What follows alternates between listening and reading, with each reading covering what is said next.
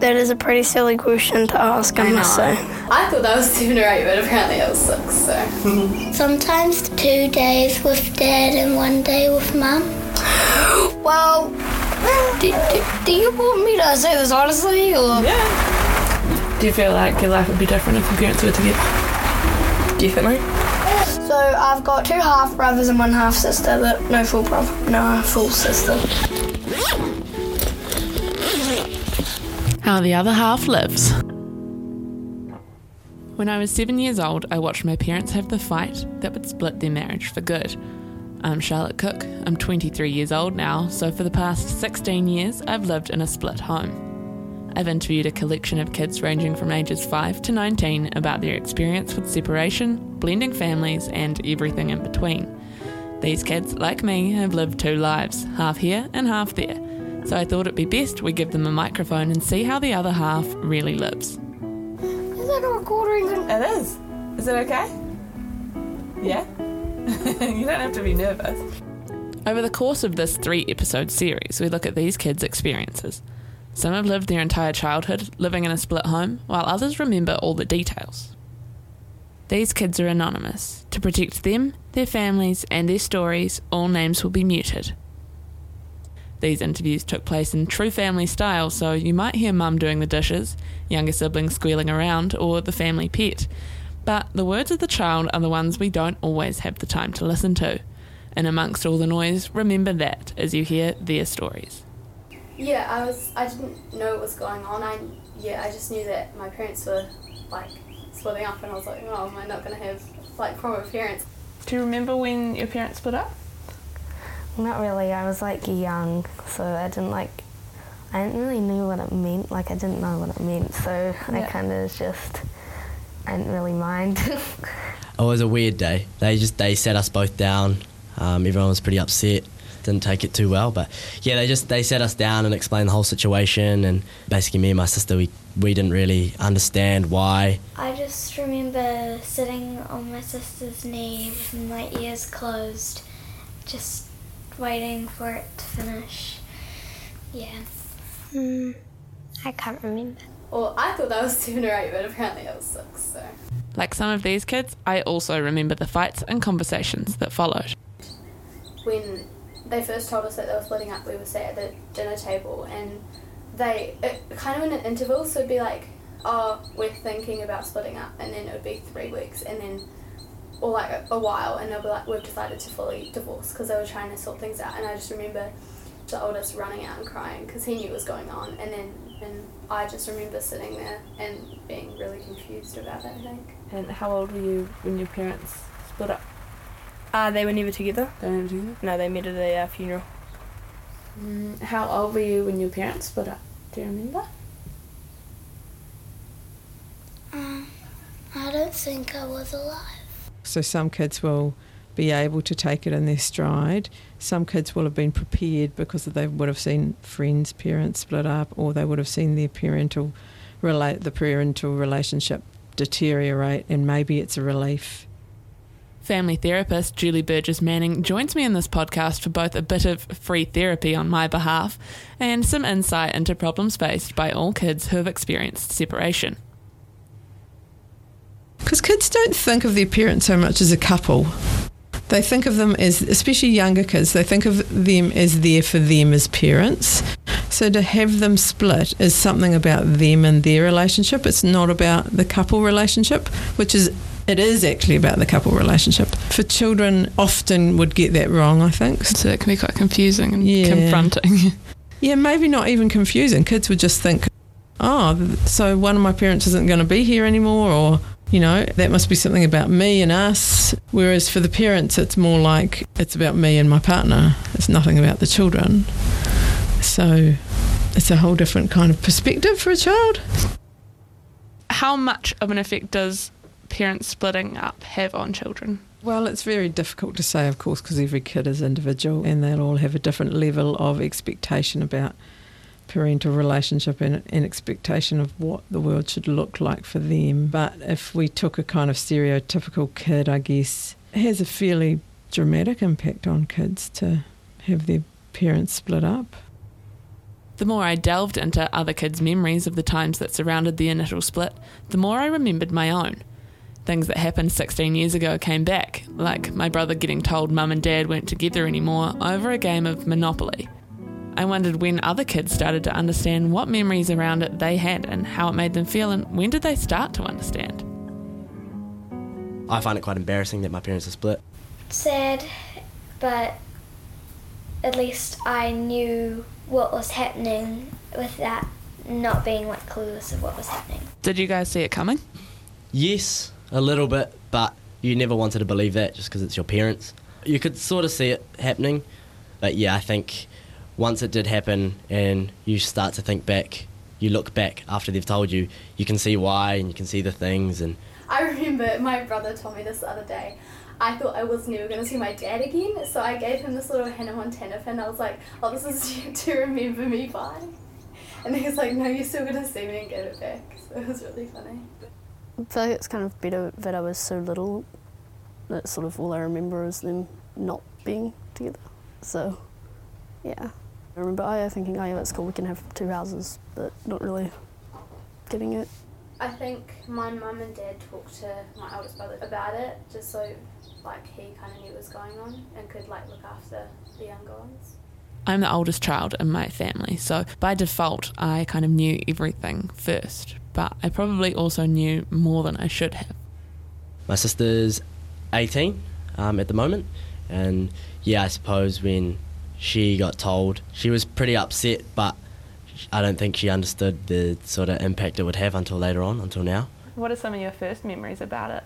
Well, meeting, pretty much meeting my stepbrother, because me and my stepsister were like best friends, so we just kind of, we were just living together, so it was quite fun. At the start, I was so young and I didn't really know what was going on, but I knew that I wouldn't see mum for a while, and then but then I'd see her again. So I was it was confusing at the start, definitely.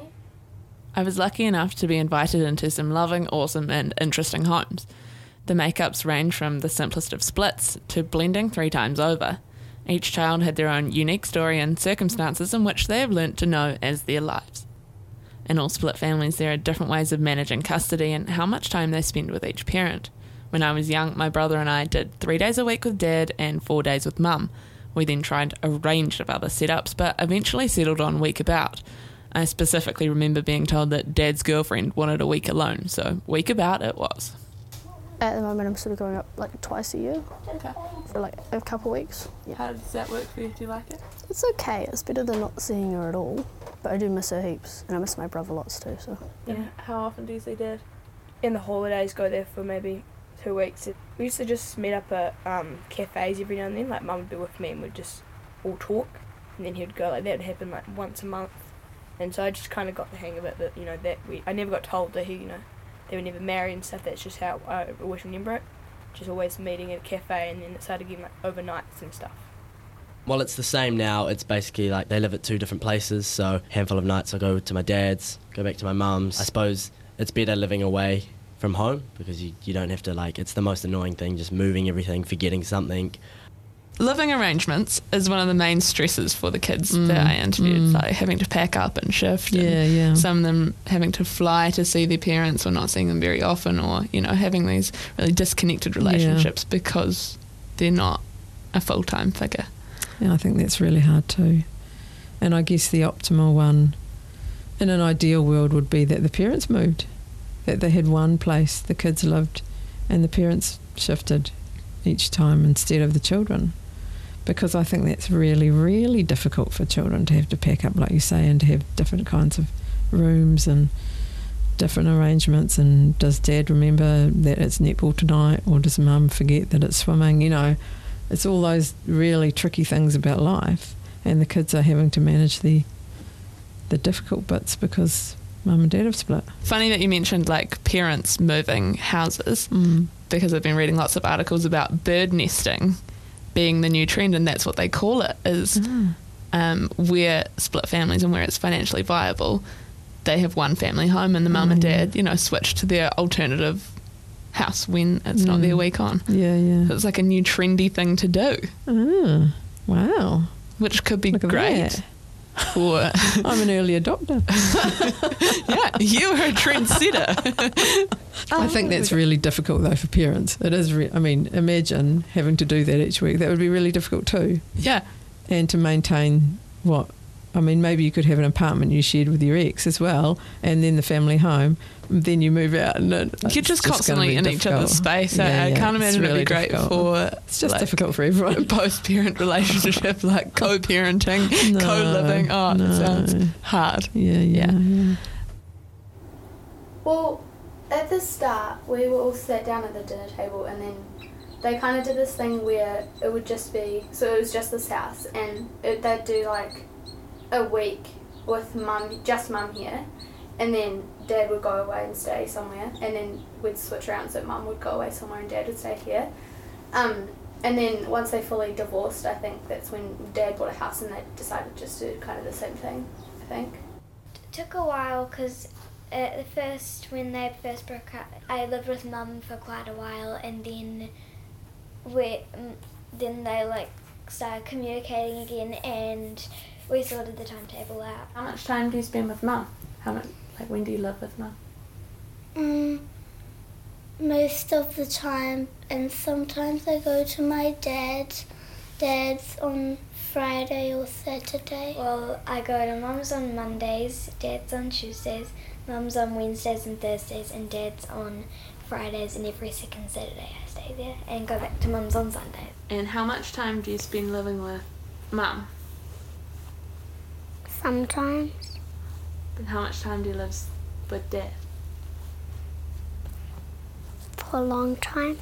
We do week about, so I'll do week with mum and then next week I'll go to dad's. Cool. Yeah. Do you enjoy doing it? Yeah, it's although it's like a bit stressful sometimes. When I shifted houses every week, I could comfortably say I lived out of a suitcase. I'd argue, why unpack when I just have to fold it all up again and take it away? I can remember it being decided we would have separate clothes for each house to minimise the hassle. While it minimised the hassle, the drama increased.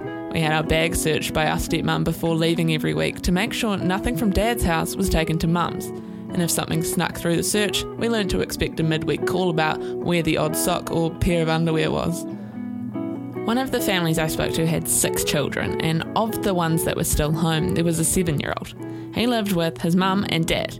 He wasn't a child of a split family, but all his siblings were, so I asked him about what it was like to have his parents together. Is this about me having the same mum, Yeah, but not the same dad, or Yeah. me and having the same dad but not the same mum, Yeah, and me it. having the exact same mum and the exact same dad? yeah. Okay, well I think I'm the luckiest one because I get to to do um ones that aren't that haven't uh of separated. So your parents are together. Um, yeah, yeah. yeah, How do you feel about that? I I feel quite happy because when I start thinking about how his uh, dad is gone, he just like starts losing it. So I usually sort of I, I I'm usually pretty happy that I don't have to. His siblings spent most of the time in the same house as him and didn't see much of their other parents. Oh, it's definitely different because you know he's known his parents the whole time, and you know his dad and mum are the same. You know I can't treat them. The, I can't treat the same as I treat my real dad. If he was here, it's it's kind of different because you know you're always like oh you're not actually my real dad, but I will treat you like it. And it's sometimes you know when you you know when you get a bit grumpy, you're like oh you, I don't have to listen to you, you know, and it's stuff like that. But he was lucky because he's never had to deal with that, having to change you know, attitudes when you go to different houses and stuff. So yeah. Divorce and separation isn't really something kids have a say in. Your parents are your parents, and you have to go along with what's decided. I'm sure many of us had high hopes of achieving a parent trap approach, and maybe some of us succeeded, but most of us live in a split life. I wondered if life would be easier or if they had the opportunity to change it, would they? Definitely, if they were happy, yeah, like no doubt I would want my parents to be together because that's how it's supposed to be. But I can't change how they work together. But also, if like if they didn't even have any issues in the first place, it wouldn't be something I would have to think about. But since we didn't even know they had issues, it just came came out of the blue. I think that it would have been worse because they wouldn't have been happy, of course, because like they just would have been fighting, but n- they never fought in front of us, which is kind of nice, but also weird. Yeah. Definitely. This, I'd still be in Wellington. I'd probably never have gotten into riding horses or anything. No, I mean, it's pretty good. I Quite enjoy how it is. Do you feel like your life would be different if your parents were still together? Yes. And I feel like I wouldn't be as happy as I am today. Yeah, a lot of a lot of people um, that I know their parents have split. They they say that, but it's actually not that easy. It's not as simple as just going between two houses. It's not as simple as just talking about it like that. Because sometimes I wish that we they were back together again and we were just, you know, a family again. But uh, if I wouldn't, we wouldn't really be happy if that happened. and I'd rather be happy than, you know. At the time of my parents' divorce, I'm not sure if you asked me whether I could answer any of that. Growing up, I don't think it affected me so much. It was all I knew. Sure, there were always tough times, but I understood that my parents were different people. Looking back from where I am now, I could say my life would have been so much easier, and there would have been a whole lot of things that I never had to face. But I guess I wouldn't change it, because for all the shit, I still want my parents to be happy. Yeah, what do you think about kids sacrificing their own happiness for their parents' happiness? We don't know. I mean, that's their wish. A kid's ideal wish is usually for their parents to stay together because it's all about the kid. And they might not actually be happy with their parents together because if it was negative all the time, that's not a happy space for kids. It's pretty sad to hear that they think they've sacrificed their happiness for their. Because adults are supposed to do stuff for kids, not the other way around, eh? Usually parents don't make that choice lightly, eh? You've heard about the moment they found out their parents were separating, the time that surrounded it, and the different situations these kids adjust to. But this is just the beginning. There is never just one side to these stories, but these are the words of the children who have been through it. No two kids have the same story, and all have been affected differently. Life doesn't stop after your parents split up. Your world changes, and it doesn't stop changing because the two people who should love you most find other people to love. Families blend, and the adjustment period continues. For me, this journey is personal and reflective as I share my experiences with you and the families who let me into their homes. But don't get me wrong, it's not all bad. There are plenty of pros. Stay tuned to episode 2 to hear about all of my parent trap tricks, how we manage our families, and some of the reasons why we love being from a game of two halves. I'm Charlotte Cook, and you've been listening to How the Other Half Lives, a podcast made in association with the New Zealand Broadcasting School. Music by Emily Browning.